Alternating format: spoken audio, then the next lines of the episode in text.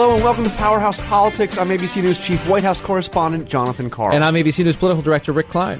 We've got quite a show here today, Rick. We're going to be talking to Senator Thom Tillis, who was in the room where it happened. He was there at the White House uh, in the cabinet room when the president held that extraordinary negotiating session before the television cameras. But weren't you in the room too, John? I, I saw you. you I saw you there. Uh, so the, walk us through how this happened because this is one of the most extraordinary things I've ever witnessed in the White House, and I'm, I'm curious from your perspective how this came to pass that the president had a live, televised, actual negotiation with members of Congress uh, and reporters in the room too.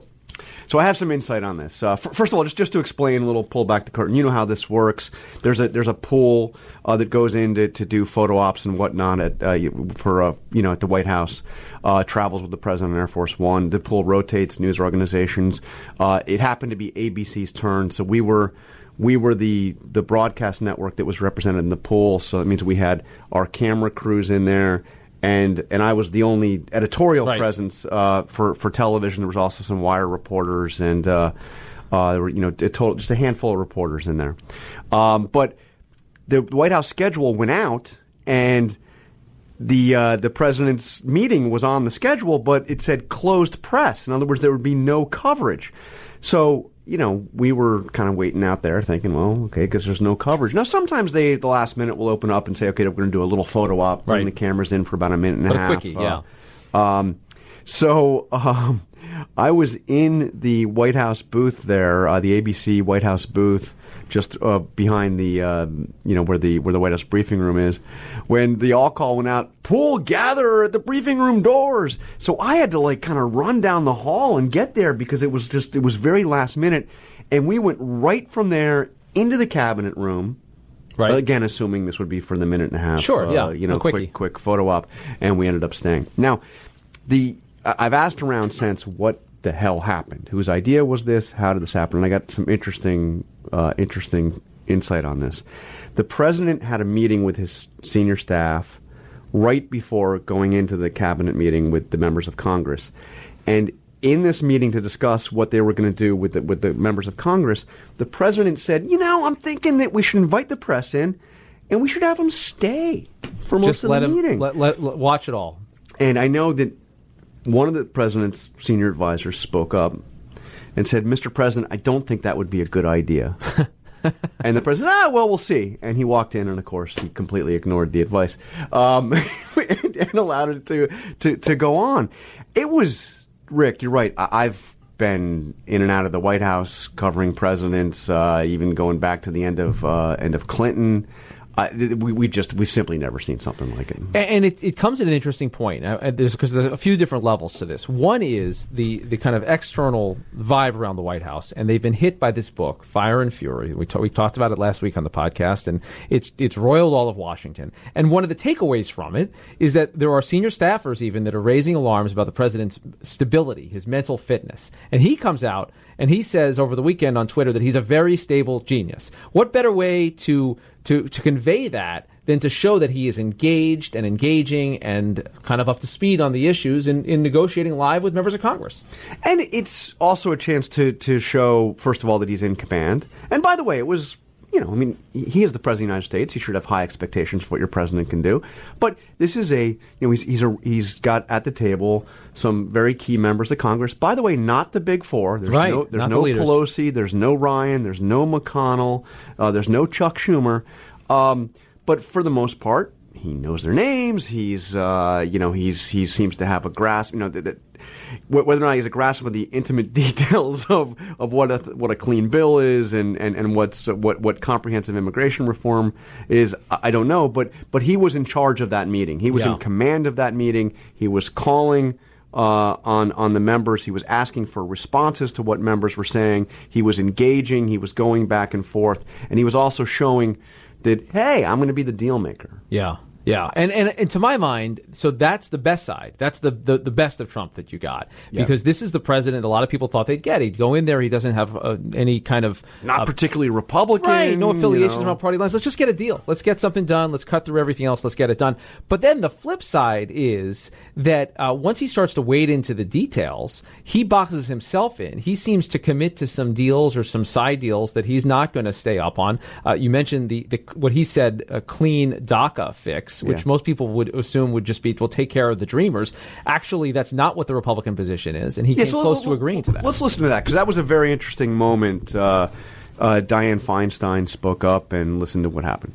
I don't know how you would feel about this, but I'd like to ask the question what about a clean DACA bill now, and with a commitment that we go into a comprehensive immigration reform procedure like we did back, oh, I remember when Kennedy was here, and well, it was really a major, major effort, and uh, it was a great disappointment that it went nowhere. nowhere. Uh, I have no problem. I, I think that's basically what Dick is saying. We're going to come out with DACA. We're going to do DACA, and then we can start immediately on the phase two, which would be Would you comprehensive. be agreeable to that? Yeah, I would like. I would like to do that. That will, Yeah, yeah. That No. so that, that was Kevin McCarthy's voice there because that, that was the that is the uh. great McCarthy bailout of 2018. He realized what was going on that Dianne Feinstein was leading him into a trap, and he needed to bail out the president and his party. Otherwise, they just agreed to something that the White House is not on the record supporting. Yeah, really, really quite quite amazing. But you know, but, but let's let's just before we go through and dissect things like that. There are a couple things that were extraordinary about this on substance. First of all, by and large, in that room, every Republican who spoke up was in favor of providing a path to legal status, and Grassley actually said citizenship for the uh, for the Dreamers, which, by the way, is not something they get under DACA. They have this temporary. It's it, it Right. you know they have to keep reapplying, and they and it certainly isn't citizenship. So It's deferred action. Yes. Yes, it's just deferred deferred action. So, uh, so that was a pretty big moment. Now there are a lot of Republicans that were not in that room that are dead set against that and They call that am- amnesty. amnesty, and they would they would lay down in traffic, and Coulter among them, lay down in traffic to try to stop that. Now That's Tom right. Cotton may be one of those, and he was in the room, but he didn't. He didn't say anything? Uh, he didn't say anything against it. So that was that was uh, that was fascinating, and you know they're they're also uh, well the issue of the wall came Yeah. up, and, and and and this was an interesting moment in in all of this because the president at about 45 minutes into this said now maybe we'll let the press go uh, and continue our conversation. So the handlers that are in there that bring us in and out started saying okay thank you press thank you press thank you press. And that's when i chime in and i say you know mr president i asked him to clarify does, does the wall have to be part of a daca deal so listen to what happens next is there any agreement without the wall No, it wouldn't. the wall has to be there Have to, you need it, John. You need the wall. I mean, it's it's wonderful. I'd love not to build the wall, but you need the wall. he would love not to build the wall, but you need the wall. um, but he goes on to make it clear that his definition of the kind of wall that is needed, how much of a wall is needed, is is evolving. He's Yeah. not saying it needs to be from, you know, from one end of the border to the other. Uh, he, you know, he, he's saying some of it could be fencing, some of it is natural barriers. You know, Yeah, it's, the, it's the it's the Trump malleability around these even though the White. House has got to plan eighteen billion dollars in this current uh, you know spending bill to, to, to fund the wall, and he even made it clear, hey, we can do it for less. I mean, it was it was a very interesting discussion. So we ended up staying in there for another like all you know several minutes while they while they uh, debated this question of the wall. Now. After it was over, the Democrats came to the uh, to the White House stakeout outside the West Wing, and I, I, I wanted to just see if there's any chance. So now, you know, we hear the Democrat, the president saying that he needs at least some wall right to be part of which a is not DACA what a clean bill is, but now he's redefining not- what a clean yes, DACA bill is. Yes, Yes, yes. Um, so, is there any chance that Democrats would give a penny for the wall? And here is the exchange with Steny Hoyer. Leader Hoyer, I, I asked directly if the wall was a must-do, if the if the wall must be part of a DACA deal, and the president said yes. Yeah, I Are think. you open to a, to a to a deal that includes at least part of the wall. Let, let me tell you what I think. I think the president uses wall for border security. I think he thinks they're interchangeable because he mentioned border security on a number of occasions in talking about what was necessary to be in the DACA bill. So, in other words, Steny Hoyer, the number two Democrat in the House, is saying that when the president says wall, he doesn't really mean wall, he means border security. So, after the Democrats left, the Republicans came out to the stakeout outside the West Wing, and I put that to the number two Republican in the House, Kevin McCarthy. What is your sense when the president says the wall has to be part of this agreement? Does he mean that they have that the wall has to? Now you were in the room when the president talked about this too. He was very clear. He needs a border security. That means the wall, but it also means there's elements because of how the country is developed along the border that a wall would not be appropriate at places. But the border has to be secure. Now this is all a part when you want to say how many miles. That's all a part of the negotiations. We put the four topics. That's what we'll be negotiating, and that's what we'll work towards solving the DACA problem. So, John, is it, it, it, it the, is the wall not going to be a wall? Is there is it going to be part of this deal? We also have a government funding deadline of just a week from now, where the Democrats are January nineteenth, which is roughly my birthday. I mean, I don't know if you're if you've got a that special your- podcast Yes, edition. Yes, yes. Well, but, a- but that, that's that raises a pretty interesting question for Democrats if they're going to take at president's word that there's going to be some kind of a broader deal around DACA or even a clean DACA bill, or are they going to lay down and, and potentially block government funding uh, unless they get funding for the Dreamers, which is a lot of what their base is saying, and a lot of the members are saying that. The, that, that was one of the, the odd things to me about the president convening this. He made it sound like this the beginning of a negotiation, and you guys will work it out. At one point, he said, "I'll basically sign whatever you guys get me." Uh, I'm not going to say I have any problems with it, but we have a real deadline here of a week from now. and he said he would sign something that he doesn't agree with, Right, right, right. I mean, and then he would take the heat. Well, I, I'm interested in your take on that, John. I mean, this this president, uh, yes, he's new to politics, but but in terms of taking the heat, I don't remember him taking a lot of blame for really anything. He's not a buck stops here kind of guy. No, no, he's uh, the Democrats did it, or these other guys, or even some Republicans did it. Look what they're look what they're doing. And I wouldn't. I don't think many members of Congress are going to say, okay, well, the president's got our backs on this. That's one intriguing thing about all of this is that he cuts these deals, these side deals. Does anyone think in that room or elsewhere? That the president himself will be bound by any commitment that he made, even if it was a live television commitment, like he did. Okay, yesterday. so you're ra- raising some good points, but I will say I know we we we tend to shy away from predictions on this podcast, but I I, I, I think I think that this is headed towards a uh, towards an actual deal on DACA. I really do. so the Dreamers don't have to worry. I'm, I mean, I'd be a little worried right now, but uh, but uh, but I, I I think that there was, although there are so many details uh, to be worked out and not much time. Um, there is a surprising amount of agreement on this. And so you think the president, in, in convening this meeting and opening it up, reset the politics sufficiently to give his base the wiggle room they need, to give Democrats the cover they need? Bannon's out at Breitbart. Breitbart would have been beating the drums against anything like this. To to to to Bannon, the DACA issue was an existential issue for, for, for a Trump White House. A question of what it, it what it meant, what it stood for. He's gone. But Steve Miller is still inside the White House. Joe Arpaio, the former sheriff of Maricopa County, Arizona, is is running for Senate. Uh, His Ann Republican uh, challenger uh, was sitting right Yeah. by the, by Interesting- the, by the optics, president, interesting uh, optics. uh, McSally. But th- does the president have that ability to go and, and do what he said would be uh, a, a bill that uh, that was an act of love? Uh, the, the, to, to paraphrase to, ar- to paraphrase And then Jeb go ahead Bush and do uh, and then do comprehensive right after. and an then do comprehensive. I, I, I, this is this is a this is a defining moment for President Trump. Is a defining moment for the Republican Party because of how much they have at stake in, in trying to pass something, uh, and try and how much they have at stake also in in. in It's the big test. Can the people- president yeah. do something bipartisan? That's right. That's right. It's, it's almost as simple as that. Uh, and John, I know after our guest, I, I'm interested in the, the in covering a little bit of the the other uh, the other big story of the week, which What's is the that? Oprah. Oprah, Oprah, Oprah. Remember Oprah her? Winfrey, uh, now number two on the uh, 538 uh, list of uh, possible Democratic nominees. All it took was one speech at the Golden Globes. I mean, come on, how hard how hard could that be? Yeah. it's an interesting yearning for the Democrats. Uh, You know, I asked Trump about this as well, by the way. Um, As we were getting sent out again, and they were really pushing us out, I just leaned over the table one more time and I said, Mr. President, do you think you could beat Oprah Winfrey? Listen to this. Yeah, I'll beat Oprah. Oprah would be a lot of fun. I know her very well. You know, I did one of her last shows. She had Donald Trump, this is before politics, her last week. And she had Donald Trump and my family. It was very nice. No, I like Oprah. I don't think she's going to run.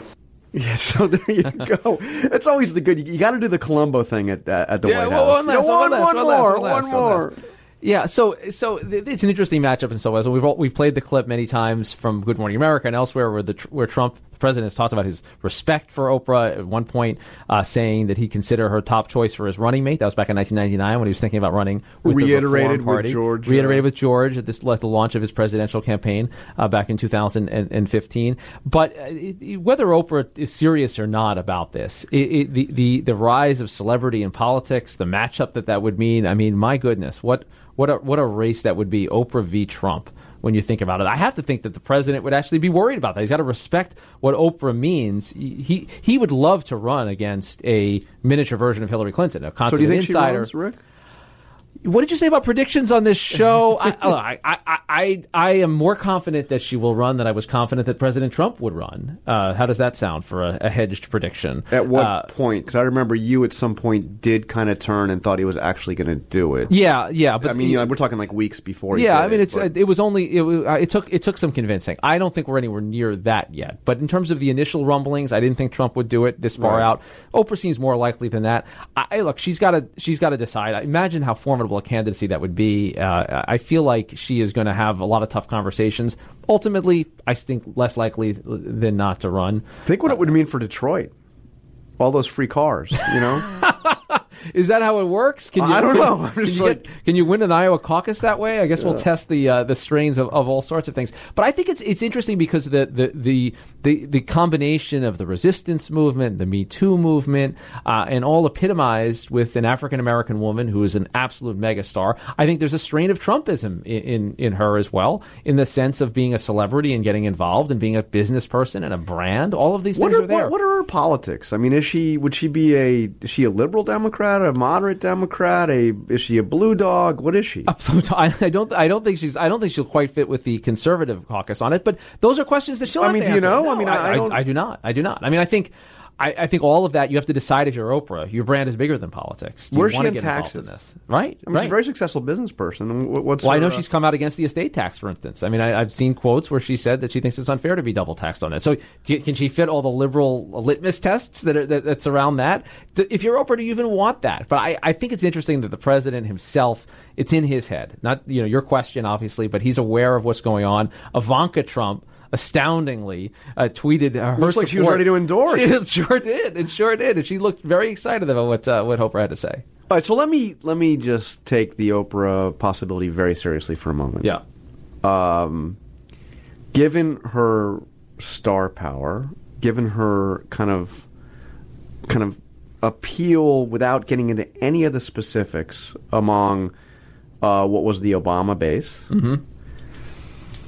She could. I, I have no idea what her politics are, but we see, like you mentioned, she's against the estate tax. She has the potential to be relatively moderate uh, on on the uh, on the substance and appeal to to all of the Obama and the progressive base of that party, which would be an incredibly formidable uh, formula. All right. John says she's going to be the next president. Good. But but now we are we are joined uh, by Senator Thom Tillis. Uh, uh, we appreciate you joining us on the podcast. Thank you, Senator. Yeah, glad to be here. So um, I, I was you and I have something in common. We were both in the cabinet room watching that unfold, that extraordinary meeting yesterday.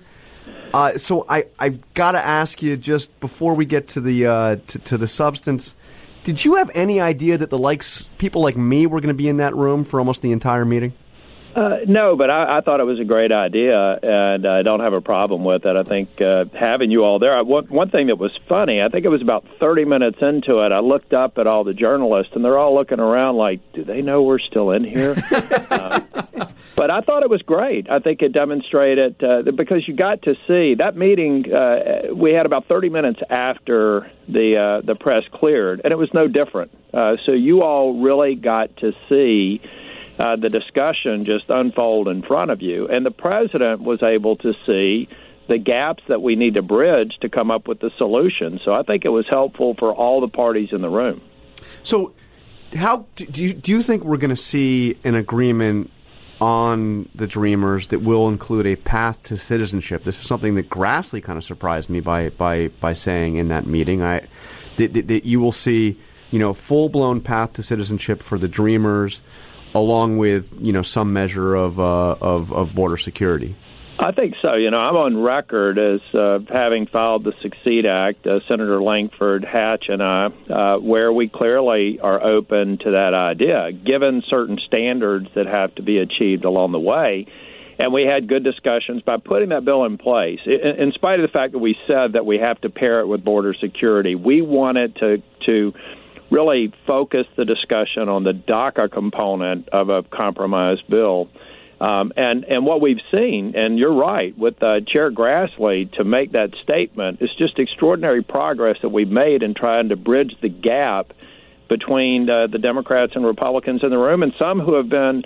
Um, you know, not in favor of any kind of path in the in the uh, past. And I think that that was uh, that, that those showed. Uh, you know, I'm a silver lining kind of guy, but there was a lot of good things that came out of this meeting. The president saying it's not going to be a monolithic wall from the Pacific Ocean to the Gulf of Mexico, saying that we do need people, technology, and infrastructure to secure the border, showing that he's willing to accept something maybe less than what he started out with I think it's all good progress, and hopefully our colleagues on the other side of the aisle will seize that opportunity to come to the middle and solve the problem. And Senator, we played a few moments ago what I thought was a really extraordinary moment where, where Senator Feinstein uh, jumped in and said, uh, I'd like to just take care of the Dreamers, take care of DACA in a clean bill.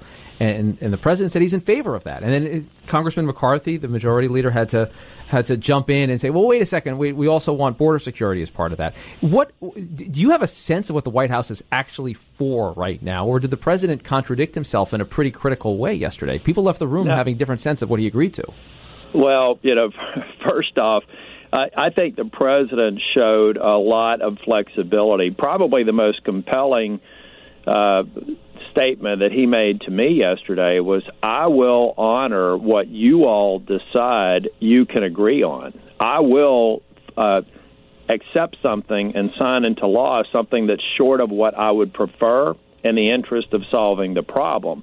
Now, when uh, Senator Feinstein asked her question, I think he he was thinking he, he'd already. You got to understand the context within which he answered the question when he had his opening statements, and so we have to have border security he was thinking less about the mechanics. We we feel strongly that they have to be paired together so that we get it done. Uh, I think he was talking about he, he he doesn't need a lot of technicalities and issues with the uh, w- either whether you whether you go between the Dream Act and Succeed Act that he's okay with that. But he he laid the the uh, the predicate at the beginning of the meeting that this solution has to he has to be able to feel like he's listened to and acted on the recommendations of border security and CIS in terms of securing the border. But the flip side is the White House came out with a statement, and you were part of the, the, the closed door meeting afterward, that to my mind went less far than the public portion did. And, and he said that there has to be reforms on not just uh, DACA, not just the Dreamers, uh, not just border security, the wall, but also ending chain migration, also ending the visa lottery. Can you get all of that done? And can you get it done potentially before next Friday when government funding runs out? I don't know if we can get it done by next Friday. You know, there were arbitrary deadlines set in December, and, and those passed. We're we're, we're going to see how close we can get by really going into short interval negotiations, meeting as frequently as the parties are willing to get into the room, and uh, deal with those issues. I, I think that the the problem with the Clean Act is, uh, or, or I say a, a clean bill, is uh, one of history. If you think about 1986, when President Reagan uh, offered amnesty to some 3 million uh, illegally present persons, uh, there was a promise that we would get to border security later. Well, we never got to it, and it's in part the reason why we have 11 million or so illegally present people here. So, I, you know, I think that we have to have our colleagues recognize that they go hand in hand. If we don't want to have another DACA crisis or a, a crisis of the scale that we have now, then we have to have a credible approach to securing the border. And I think the president – what what he proved yesterday is he's not going to sweat the details. He knows what the high level uh, objectives are. The White House, you know, have put out a statement. It's a negotiating position, but the president showed a lot of flexibility and a pretty broad view of what he would either want in or it would accept going to the next phase. So I, I want to switch gears and, and, ask you. You, you uh, had uh, proposed a bill or put forth a bill um, uh, late last year that would.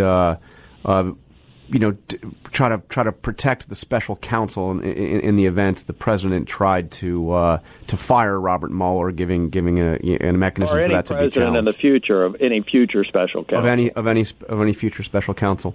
So uh, we we just heard a short while ago from the president uh, tweet an, another tweet on this, and, and I just want to read it to you if you haven't seen it yet. The single greatest witch hunt in American history continues. This is the president tweeting. There was no collusion. Everybody, including the Dems, knows there was no collusion, and yet it goes on and on and on. Russia and the world is laughing at the stupidity they are witnessing. Republicans should finally take control. So, uh, just to unpack that, can you tell me first of all, do you do you think that, that this investigation is the single greatest witch hunt in American history?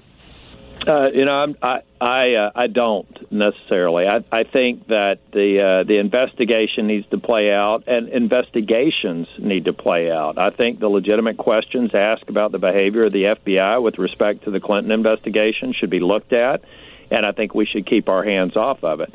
I'll leave it to the president to take his own personal view. Look, I mean, they're uh, the the uh, the narrative here. They're trying to. Um, they're they're they're trying to actually be a part of the investigative team. Some of the my colleagues on the other side of the aisle on Capitol Hill and create a narrative. I I'm one who wants to step back, let the investigations play out.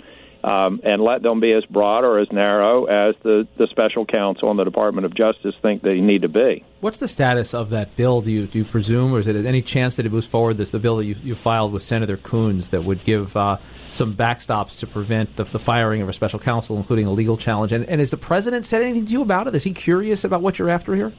No, uh, actually, the, I think the president uh, said uh, publicly he, he has no intent of removing the special counsel or influencing the removal of it. I take that at face value. I still think that this is a, a worthwhile uh, endeavor that we should consider putting this into law so that it has enduring uh, impact on future administrations. And we're trying to work out with uh, Lindsey Graham and uh, Cory Booker differences between two bills, and if we can reach a consensus, then then we can move on to it. But I think it has less to do with influence in this investigation and more to do with uh, the Senate and, and the Congress asserting some uh, influence over the handling of a special counsel, which obviously was created under a, a congressional action. And I'm Senator, I'm curious, just because you you watched the president now at very close hand in the in the maneuverings there, and you've had a lot of exposure to him uh, over the last year in office.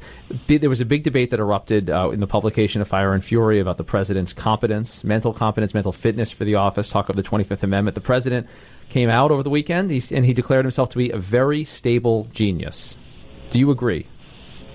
You know, I uh, I'm not a psychiatrist. I'm not a psychologist. I've never administered any IQ tests, so I'll leave that uh, for the experts. What I will tell you is that there was genius distributed or displayed yesterday in the meeting, and that was a, it, it's sort of a rare genius up here. It was actually listening and being flexible.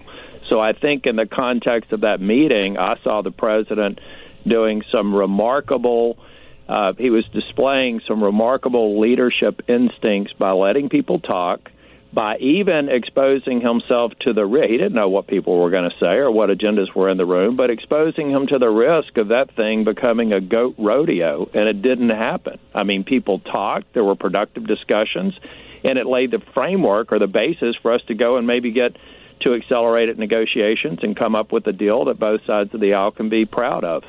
Well, uh, Senator Tillis, thank you for joining us on Powerhouse Politics. And let me just say that uh, that we here at Powerhouse Politics would fully endorse the idea of having uh, those of us who covered the White House in all of those meetings. So, um, so we, you think it's a good idea? We're on board. We're happy to come in anytime. I need to Uh, also. tell you need to- what, there's probably a few of those boom operators that are uh, their elbows are sore because they were holding they weren't accustomed to that length of uh, duty. Let me You know- just, let me also say that I'm firmly on your side in Bojangles Gate. Uh, I don't think it's even a question. I think it was an egregious decision. That that that alone may be subject to a, a special investigation. we'll get that launched. Thank you, Senator. all right, Senator Yeah, Tillis, thank thank you. thank you for joining us, and we'll talk to you again soon. Thank you. Great, take care.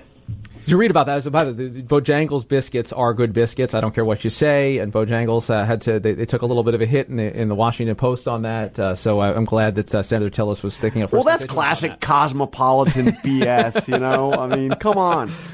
Uh, Um, so, so Rick, you heard it. The, the citizenship for dreamers, and then all right, you know, it's all come there. On. It's all there. Look, I, I, I think. I, I, said again, the best is the best of Trump and the worst of Trump. You see it come through. The possibilities that are raised by convening a meeting like that, as Senator Tillis said, uh, a certain genius to convening a meeting like that and, and then performing in a meeting like that, uh, a new day of optimism. But I would not overstate the stakes for the Republican Party. They have a energized and motivated far right wing. Bannon aside, there are powerful voices in the Republican Party that would go apoplectic if there is citizenship for dreamers, people in their view who came here illegally. Some of them actually still populate the ranks of the White House in advisor positions.